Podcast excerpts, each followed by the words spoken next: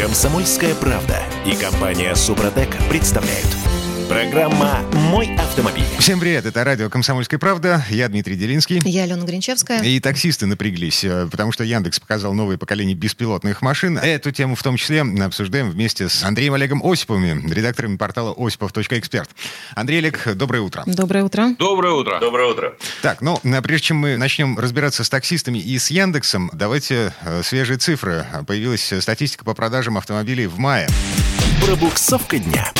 Ну, не скажу, чтобы они смертельно огорчали, хотя особенно не радуют, скажем так. Но оптимизму не вселяют. Ну, в каком-то смысле могут и вселять, потому что 52% падения по сравнению с маем прошлого года. Это не так страшно. Это не 89 бывшие, да, там, и не другие цифры. То есть, начали работать салоны, народ потихоньку подтягивается, можно так сказать. Не тратит последнее, судя по всему, да? А может быть, и тратит последнее в расчете на будущий немыслимый и быстрый подъем экономики.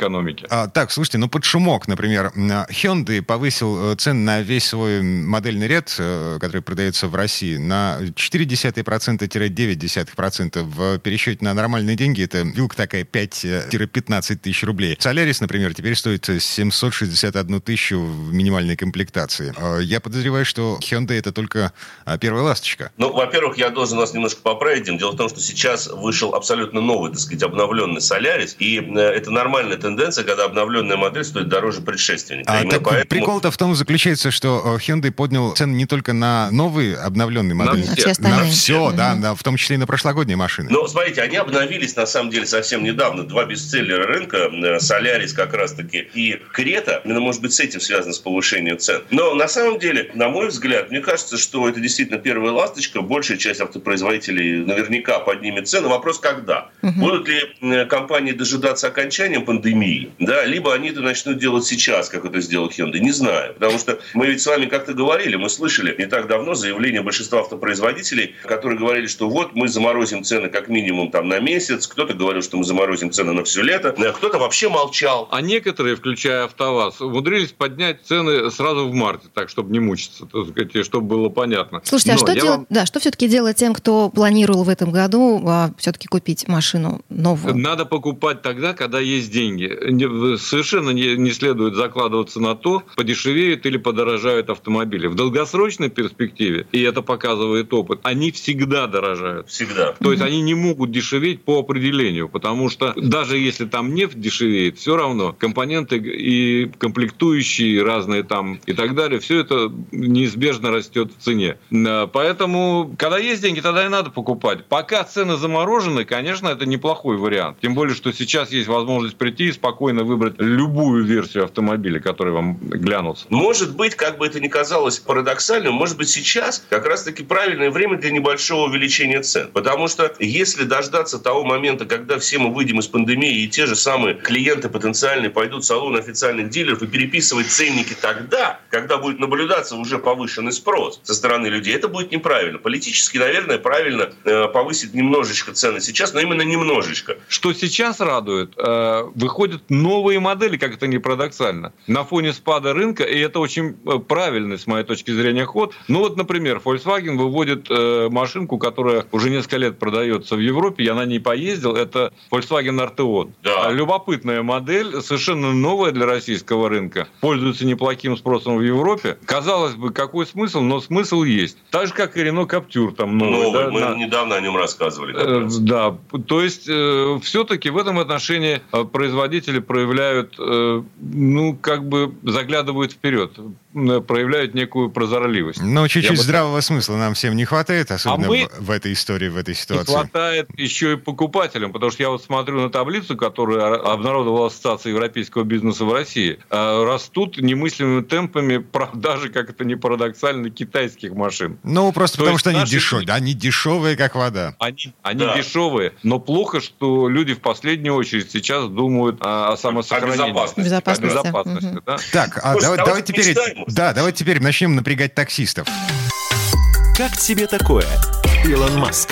Яндекс показал новое поколение беспилотных машин. Какой по счету, я уже сбился? Ну, это не первое поколение. Просто четвертое, по-моему. Четвертое, да. Это уже четвертое поколение. Они сейчас перешли на Hyundai. Hyundai стал их, собственно говоря, технологическим партнером. Они предоставили им восьмое новое поколение Сонаты для того, чтобы те испытывали свои технологии. Тут надо понимать, что и Hyundai давно работает, в общем-то, над состоянием беспилотных автомобилей. Их собственный беспилотник уже проехал там, как они говорят, что около миллиона автономных километров. Яндекс, конечно, тоже проводит огромное количество испытаний, но Яндекс вынужден базироваться на собственной архитектуре, потому что, во-первых, у нас инфраструктура для беспилотного транспорта все же, скажем так, совсем не готова. Во-вторых, Яндексу, когда он разрабатывает алгоритм беспилотного транспорта, приходится учитывать наши дорожные условия. Да, и это конкурентные преимущества, на самом деле, потому что если машина, способная проехать самостоятельно, без помощи водителя по нашим дорогам...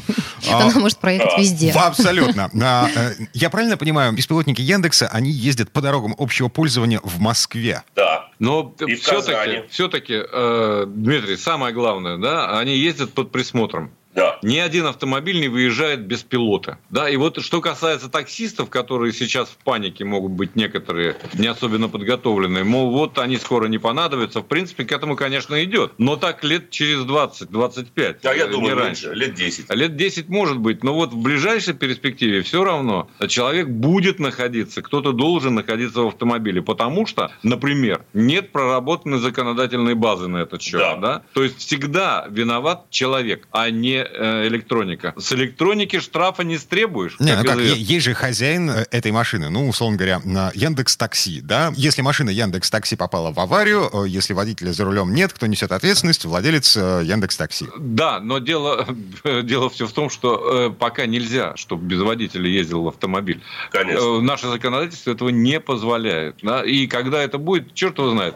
Хотя, по мнению тех людей, я с ними общался, тех людей, которые ездят в этом автомобиле, он стал вести себя на дороге куда смелее, чем это было еще несколько месяцев назад. То есть уже и дистанция поменьше, и скорость побольше, и маневры порезвее, так сказать. То есть в этом смысле все эти лидары, которые установлены там, и так сейчас далее. Сейчас очень много, сейчас стало гораздо больше в нового поколения. Они работают более эффективно, вне всякого сомнения. Ну и, кстати, дополнительное количество камер, лидары, радары и так далее, различные фокусные расстояния у этих камер. Все это связано с тем, что наша инфраструктура не готова. Вот это основная проблема, потому что компьютерный мозг приходится обучать, в том числе неадекватному поведению других водителей, обучать тому, что не всегда разметка верна. И нужно, допустим, если в нормальной европейской стране или даже в том же самом Китае, который сейчас лидирует, в общем-то, по количеству автономных транспортных средств, там не нужно объяснять дополнительно, прописывать какие-то алгоритмы, связанные с тем, что, допустим, полоса может привести в бетон или в стену. А у нас это нормальная ситуация, поэтому приходится дополнительно подстраховать.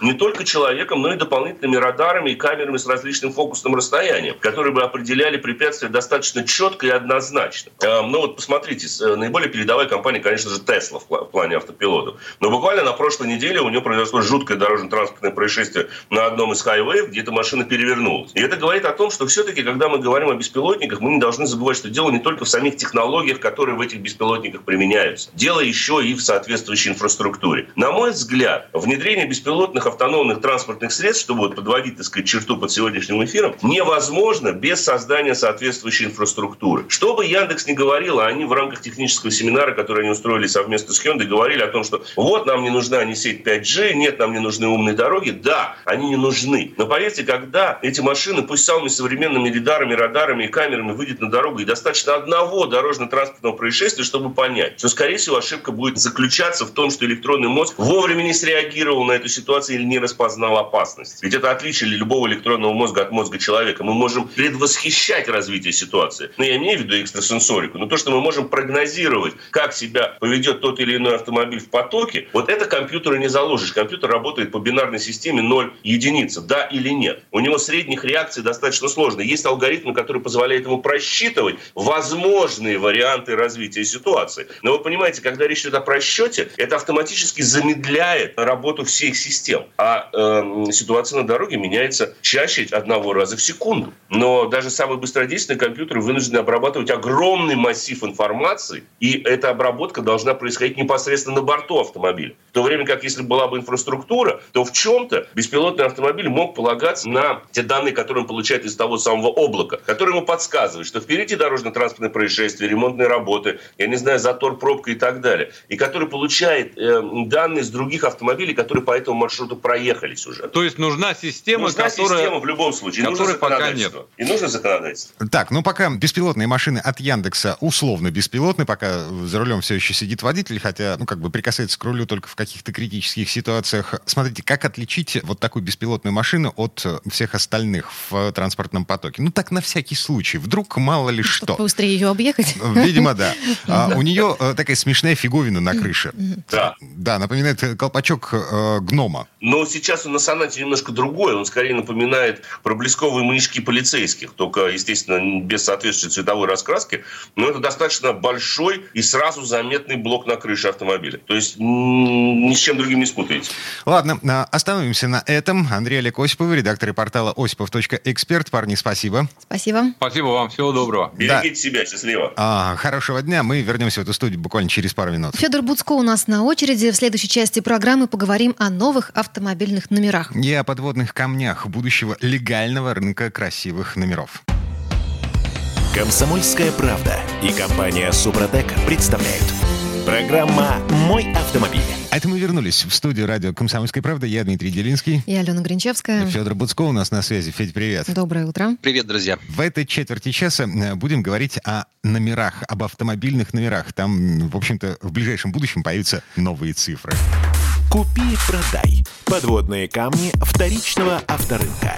Итак, больше всего меня интересует во всей этой истории, а я напомню, речь идет о том, что госавтоинспекция разрешила ставить в региональной серии другие цифры, отличные от единицы и семерки, если не изменяет память, номера автомобильные. Могут сейчас начинаться только либо с единицы, либо с семерки. Да, но теперь это ограничение снимается. Вот. Снимается. Единичка и семерка были, потому что просто эти цифры компактнее в написании, и они лучше помещались вот на отведенное для кода региона место справа номерного знака. Ну, как же сейчас они будут помещаться, что случится с размером этого знака? Я думаю, что просто они раньше могли бы помещаться, но вот как-то начинали с единички, с семерки. Но вот единичка логично, почему семерка? Наверное, потому что большинство коммерческих, так сказать, продающихся номерных знаков в Москве, код Москвы 77 есть, 3 семерки, наверное, всем хотелось просто вот увидеть этот код 3 семерки. Понятно, очень хочется увидеть код 3 шестерки. Не обязательно 3 шестерки, уже было, конечно, много разговоров на этот счет, потому что, Свердловская область, город Екатеринбург и Свердловская область имеют код 66, и когда начали говорить о том, что добавят третью цифру любую, кто-то сказал, что вдруг там будет однажды 666. Никто не планировал этих номеров, не собирался, но тут же налетели. То есть это просто слухи, я так понимаю, да? Нет, это теоретическое предположение. Если 66-й регион, и если, разрешают ставить любые цифры, логично, что... Там может появиться еще одна шестерка. Да, однажды будет число дьявола. Да, но логичнее предположить, что у нас сначала там будет 166, потом 266, 366. И до шестерки мы можем просто никогда не добраться, да и никто специально этого делать не будет. Земля налетит на небесную ось.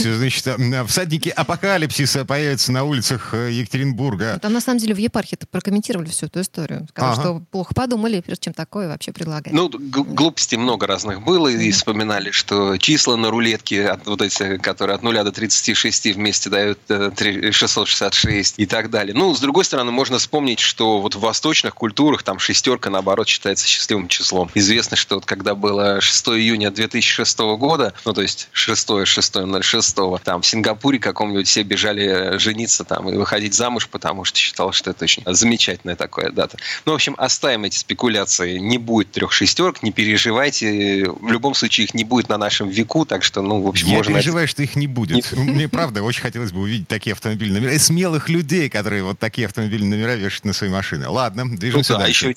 Еще можно взять тогда номер 666 с кодом 666. 6 шестерок тогда будет.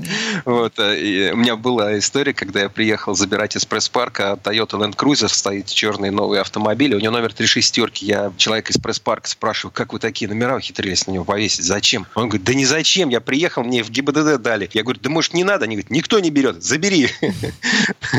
Ну вот, в общем, будут у нас дополнительные коды, но будут они, видимо, не скоро, потому что на самом деле каждый код региона дает возможность напечатать более 1 700 000 номерных знаков. Ну, то есть вот этих сочетаний из 3 букв и 3 цифр, их очень много, и поэтому мы не скоро увидим какие-то новые серии, но, может быть, через годик, может быть, через 2 они появятся. И тогда, на самом деле, появятся еще новые возможности для того, чтобы получить себе какой-то красивый номер. У нас ведь красивые номера любят. И хотя сейчас был некоторый откат от этой такой повальной любви к красивым номерам, это было очень заметно по дорогим машинам. Если раньше на столичных улицах, если ты видел Rolls-Royce или какой-нибудь Гелендваген новый в дорогом исполнении, то с гарантией на нем были какие-то специально полученные номера. 001, 3 семерочки, 007, там, ну что-нибудь. Или буквы там. 3, я застал момент, когда в Москве вот эти самые престижные номера с красивым сочетанием цифр целенаправленно раздавали машинам коммунальных служб. То есть мусоровозом, там, значит, вот этим поливайкам. Прекрасно. Да-да-да. Ну, да, это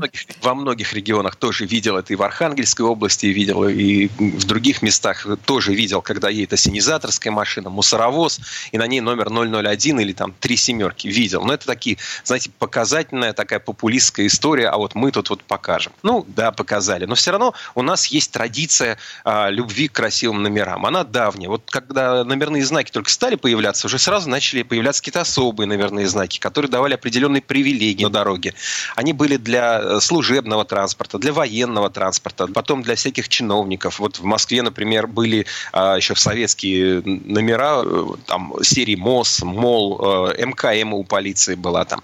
Были свои буквы у КГБ и так далее. Ну, то есть это исторически сложилось. Там у Юрия Никулина была «Волга» с номером, который знал каждый гаишник, там 0013 с какими-то буквами и вот, так знаете, далее. Да, вот сейчас вспомнила, у меня одна из первых таких аварий мелких, я буквально несколько месяцев была за рулем, ехал у меня какой-то микроавтобус в центре нашего прекрасного города. Я, значит, там бегаю, хватаясь руками за голову, вот, а мне кто-то из там очевидцев говорит, девушка, ну, видите, что за номер у него? ЕКХ. Я говорю, и что? Я тогда вообще ничего не знала про буквы. Еду как хочу. Совершенно верно, да. Угу. Тогда я поняла, что не все равны на дороге. Есть те, кто равнее. Да, эти номера раздавали гаражу Госдумы и Совет Федерации. В Москве эти номера Федеральная служба охраны в основном использует. Ну да, в общем, оставим это. Действительно, есть действительно такие специальные серии, но они обычно не продаются. То есть много раз была история, когда появлялись какие-то там, ну, 3 Ольги, да, 3 буквы О в московском регионе, считалось, что это вот номера привилегированы. И вроде как их не останавливают. Но какое-то время их не останавливали, а потом эти номера были успешно по чуть-чуть, а потом массово проданы, так сказать, желающим, и уже эта серия обесценилась. Да? Ну, сейчас эти 3 Ольги ничего не значат.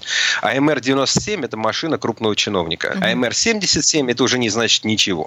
Да, они продаются на этих площадках, да, они стоят там по 1,5, 2, 3 миллиона рублей и так далее. То есть этот рынок есть. Погоди, он сейчас они продаются легально продаются? То есть механизм получения государством денег за продажу этих номеров, по-моему, его еще до сих пор не могут... Ну, он с 1 января 2021 года, насколько я понимаю, красивые номера уже можно будет купить. Ну, оплатив там госкошлину определенную, да, либо выкупить на аукционе. А вот сколько, кстати, это будет стоить примерно, Федор? Не такие же цифры, которые озвучили? Да, вы знаете, ну, то есть, давайте так, сейчас продаются номера путем покупки автомобиля, на котором эти номера висят, да, то есть, ну, продается какой-нибудь старый «Жигуль» рваный, который стоит там 1,5 миллиона рублей, потому что на нем номер там АМР там 01077 РУС, ну, допустим, да.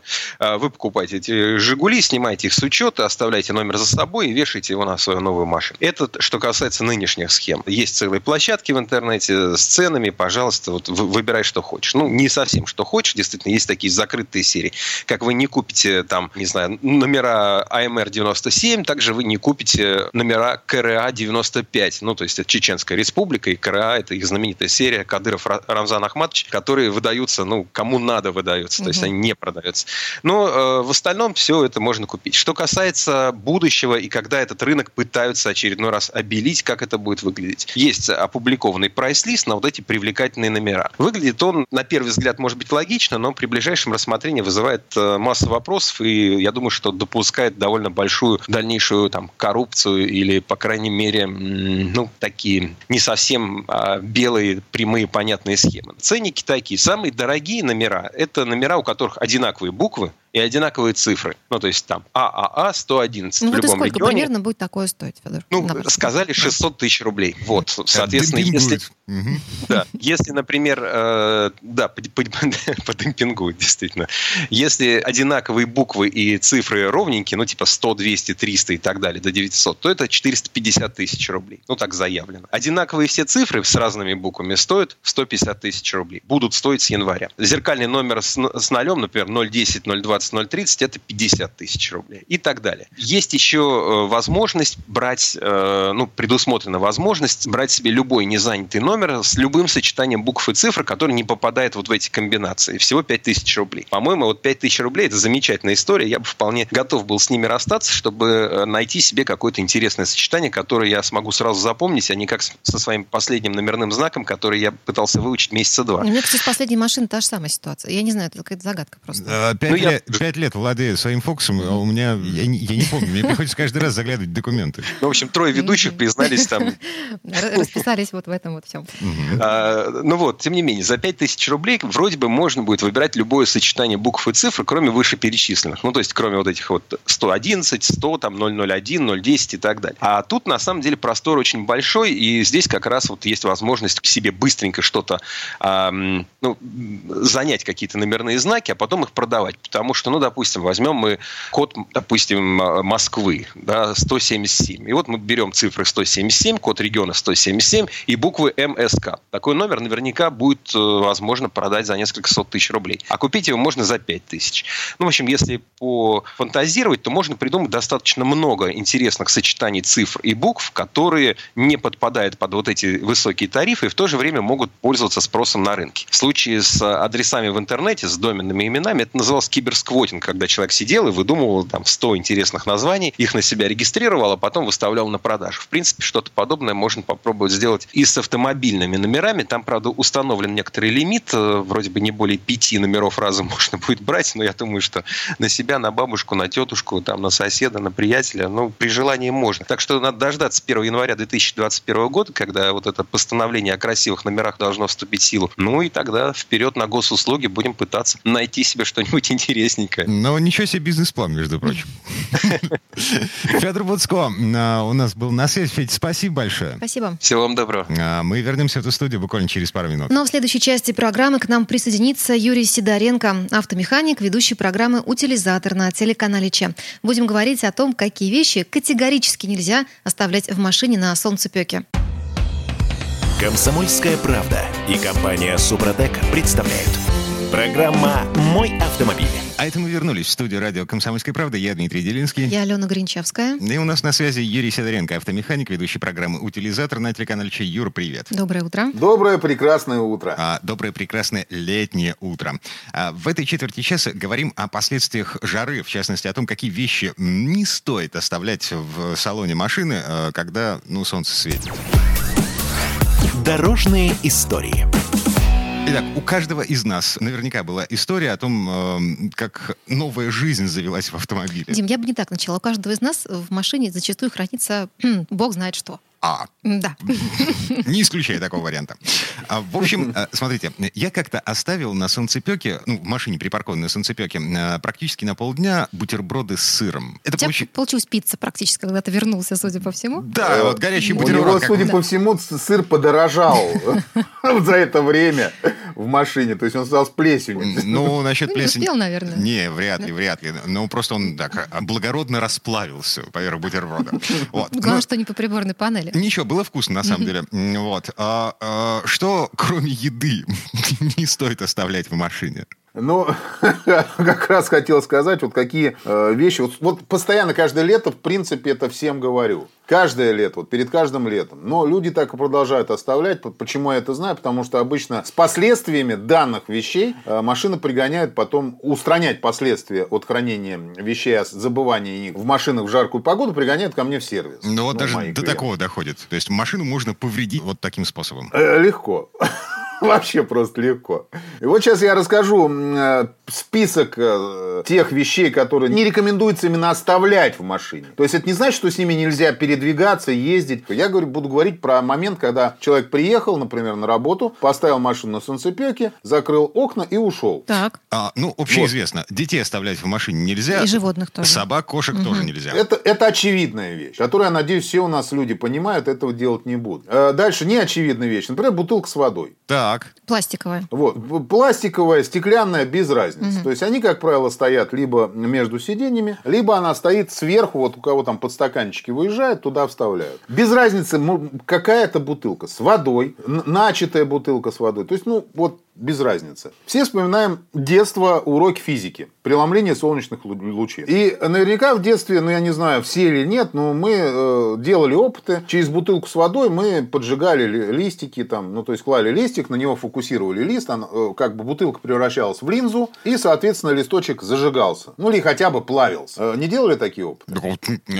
С бутылками нет. У меня, видимо, было богатое детство, у меня были лупы. С лупами было классно. У нас тоже было увеличительное стекло от очков. Вот мы с ним как раз экспериментировали. Так вот, бутылка, которая стоит в машине, вы ее оставили и ушли. Вдруг неожиданно на нее попадает солнце. Луч преломляется, и при определенных обстоятельствах может произойти эффект линзы. То есть эффект увеличительного стекла. То есть и либо повредится просто обшивка, либо, не дай бог, может произойти пожар. Слушайте, реально были такие случаи? Мне кажется, это в теории это все так опасно, нет? Нет, это не в теории, это реально были такие случаи. То есть, машина не сгорела, но сиденье человека прожгло. Но она не загорелась, машина просто расплавила обшивку. Так, и плюсом ко всему, в теплой воде бактерии размножаются намного быстрее, чем в холодной. Это если ты уже открыл и выпил что-то из этой бутылки. Да. Можно конечно, уже ее не открывать дальше. Хорошо. Попали из воздуха бактерии, и нормально. Там сразу же пьешь целый коктейль с живностью, которая плавает в бутылке, но ты ее не видишь. Так, дальше. Двигаемся дальше. Всякие сосальные конфетки и шоколадки. Все это расплавляется, прилипает... Ко всему, чему только можно. Оставляет пятна. Жуть. И причем сосательные конфетки. Это я лично с этим столкнулся. У меня дочка забыла в машине. Пакетик с Монпасье. Оно разноцветное такое. У меня прекрасный остался такой витраж на... витражное изображение на сиденье. Еле оттер. Реально. Наверное... обшивку не протер. Шоколадки, шоколадки превращаются в такой прекрасный... У меня знакомый пригнал машину, у него на панели приборов он оставил шоколадку, и у него она расплавилась, начала вытекать и затекла вовнутрь. То есть там, где провода, прям там прекрасно получилось, пришлось все снимать, отмывать, а это очень сложно. Дальше. Следующая очень важная вещь – это лекарства. Когда люди берут с собой лекарства, почему-то они предпочитают их хранить запас в машине. То есть этого делать не стоит, потому что оно отличается. Температура, они просто могут испортиться, это, во-первых, или там потерять свои свойства, и в нужный момент они просто могут не помочь. То есть они превращаются в бестолковую, иногда даже ядовитую таблетку или жидкость и так далее. Так, хорошо. Неожиданный для меня пункт — женская косметика. Вполне понятно, почему неожиданный, Дима. Просто Дима ей не пользуется, Алена, я думаю, сразу же поняла эту вещь. Это касается всех пудр, помад и так далее. Они все от высокой температуры, что с ним происходит? Они расплавляются, портятся, теряют свои свойства, разлагаются. И не дай бог потом начать эту косметику носить на лицо, можно получить раздражение, это минимум, а то вообще аллергическую реакцию. Тоже касается и всяких кремов, наверное, таких кремообразных субстанций. Кремы, это, Алена, это вообще такая тема, это бомба может быть просто-напросто. Конечно, они при воздействии температуры, они начинают раскладываться на составляющие. А если он будет в тюбике закрытым, то от нагревания этот тюбик может рвануть, и вообще получается очень интересная штука. То есть он вытекает и впитывается, получается жирное пятно, которое очень сложно удаляемое. Так, аэрозольные баллончики, пластиковые зажигалки.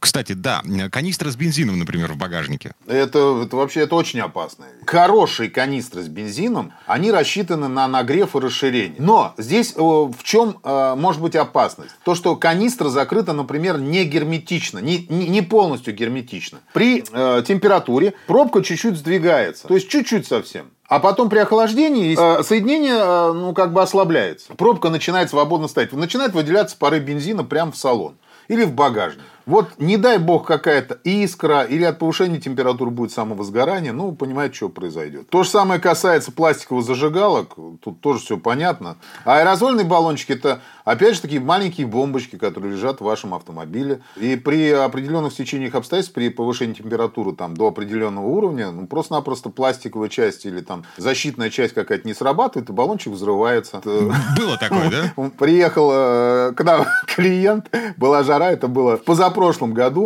У него взорвался баллончик с пеной для бритья. Ну, визуал был очень такой неприятный, как будто какой-то верблюд обплевал весь салон. Понятно. Какая красотища. Так, значит, про еду мы с вами уже довольно много сказали. Сумки-холодильники – это наше все. Вот на тот случай, если мы все-таки берем машину, какую-то еду. Игристые напитки, газировка. Да, вот это все. Это тоже противопоказано нам. Вот неожиданный для меня, опять же, пункт – спортивная форма. Нет, чистую, конечно, можно возить. Вопрос в том, что люди иногда забывают и оставляют в машине сумку с формой. С утра, например, позанимался фитнесом, или там побегал, или там взял с собой рабочую одежду, с которой там вчера работал, до этого было жарко, вспотел. Это положил в машину. С утра приехал на работу, все это осталось в машине, ушел вовнутрь. Там, естественно, пот начинает разлагаться, всякие от жары начинают образовываться бактерии, появляется запах, который пропитывает обивку машины. То есть потолок, все мягкие части, сиденья, коврики, и все это впитывается. Когда запах впитался, обратно его очень сложно уже оттуда убрать. И то есть в машине начинает вонять с запахом спортивной раздевалки. Mm-hmm. Да, но пока фитнесы закрыты, это такое уже воспоминание. Ну, то есть ты хочешь поностальгировать, оставь потную одежду на санцепе. Так, ладно, смартфоны и видеорегистраторы. Вот, а это тоже неожиданная для меня штуковина. То есть видеорегистратор я, в принципе, снимаю и кладу в бардачок.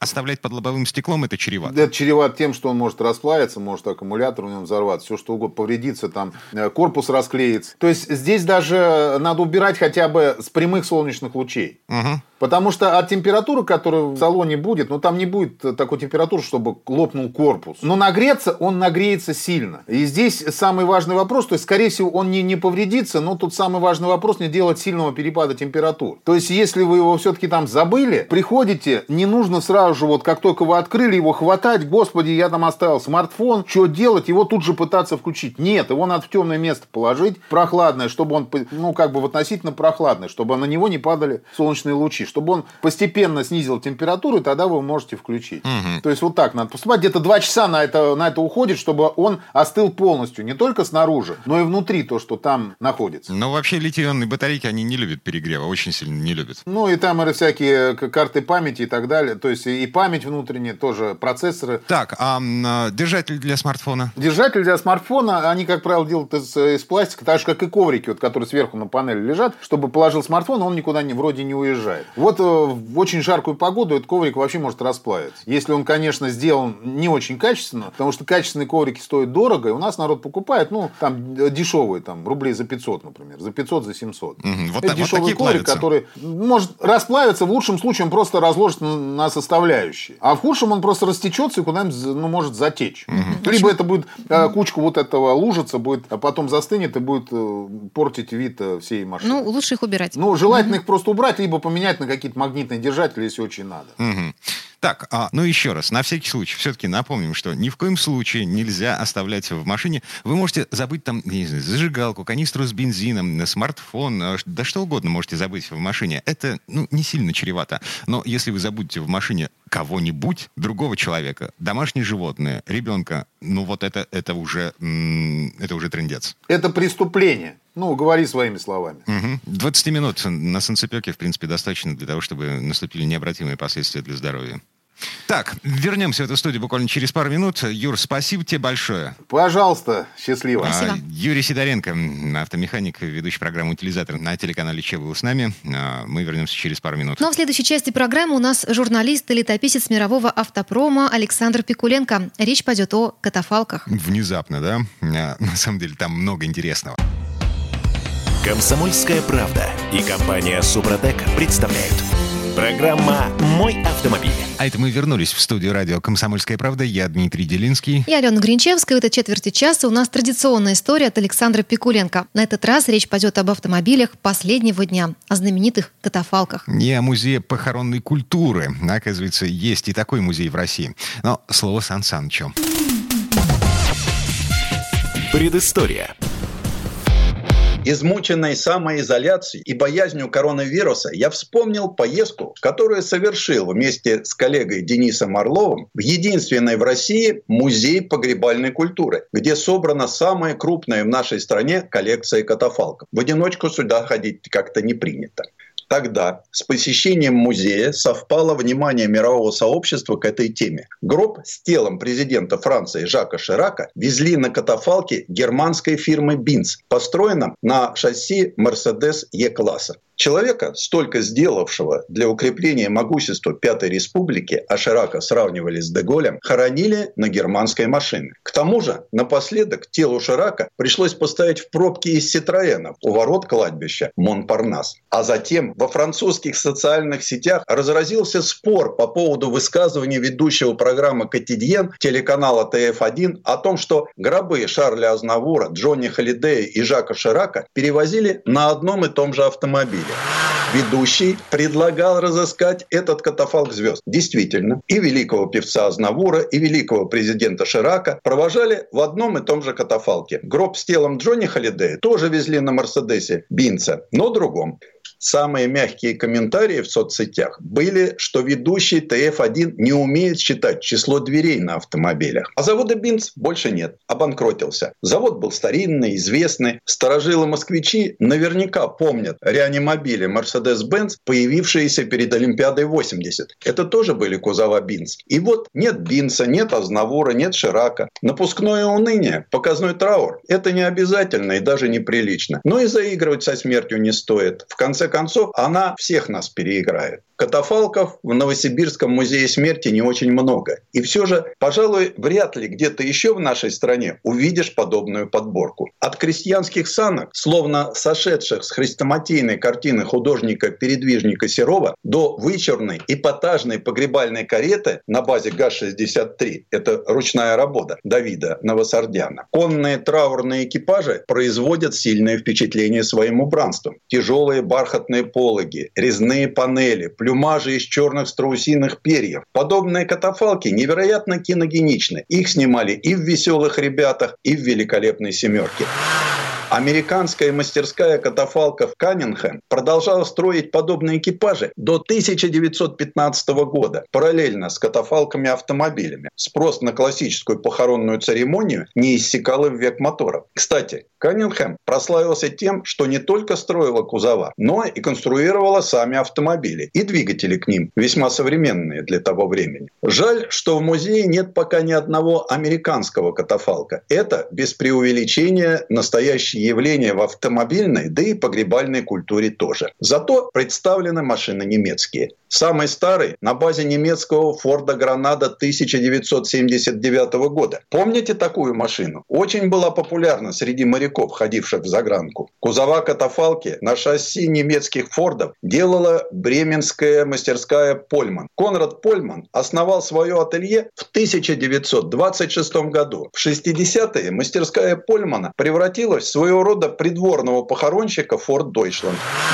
Ну, а рекордсмен по части предпочтений, конечно, «Мерседес-Бенц». А среди «Мерседесов» Е-класс. А вот катафалки на шасси С-класса – это уже высший класс. Их почти не делали, а теперь и подавно. Тут вопрос статуса входит в противоречие с расчетом. Е-класс, 2 литра, дизель и статусно, и практично. Не перечесть, сколько мастерских строили катафалки на этом носителе. А вот марку катафалка на шасси С-класса W126 выпуска 1989 года определить никто не может. Итальянский Пилата, шведский Нильсон, немецкий Раппольд – уникум. Хотя Новосибирский музей смерти дружит с Уго Раппольдом и приобретал у этого известного мастера машины для своей коллекции. Представлен в этом собрании отечественный производитель. «Универсал ГАЗ-22» когда-то был автомобилем медицинской службы. Перегородка отделяет водителя от медицинского салона. Внутри были устроены салазки, по которым закатывали носилки с больным.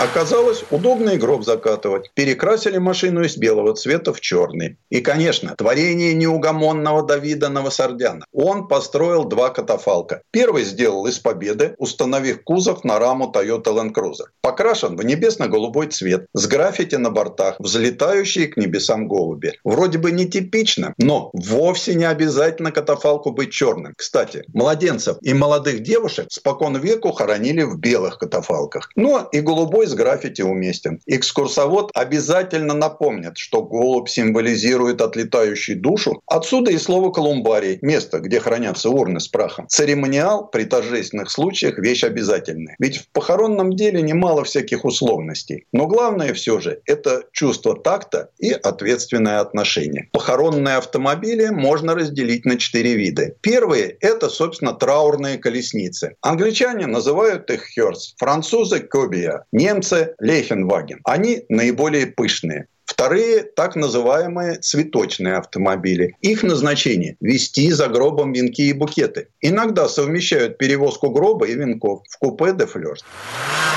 Машины третьего вида перевозят близких и друзей усопшего. Часто такие делали, удлиняя те же «Мерседесы» или легковые машины других марок. Но эту роль может выполнять и микроавтобус. С содроганием сердца вспоминаем наши пазики, ржавые, скособочившиеся, с черной полосой. И, кстати, в СССР выпускали серийно 2 предприятия – Арзамасский завод коммунального машиностроения и Янакиевский авторемонтный завод в шахтерском городке Янакиево Донецкой области. Шахтеров обычно хоронили пышно, требовалось немало катафалков. Машины четвертого вида, например, самые невзрачные, без явных признаков траура. У нас их называют труповозками. Их назначение – тихо, быстро и гигиенично отвезти покойника в морг. Американцы проявили чудеса деликатности, придумав для всех видов похоронного транспорта общую формулировку «профессиональные машины последнего дня». Предыстория. Сан Саныч, спасибо. Это был Александр Пикуленко, летописец мировой автомобильной индустрии. Ну и остается добавить, что изначально катафалком называли специальный постамент с установленным на нем гробом. Ну и поскольку в древние времена слуги усопшего поднимали на носилках оба эти предмета как единую конструкцию, слово закрепилось в нашем языке за любым похоронным транспортом. И у нас на этом все на сегодня. Дмитрий Делинский. Алена Гринчевская. Берегите себя и хорошего дня. Программа «Мой автомобиль».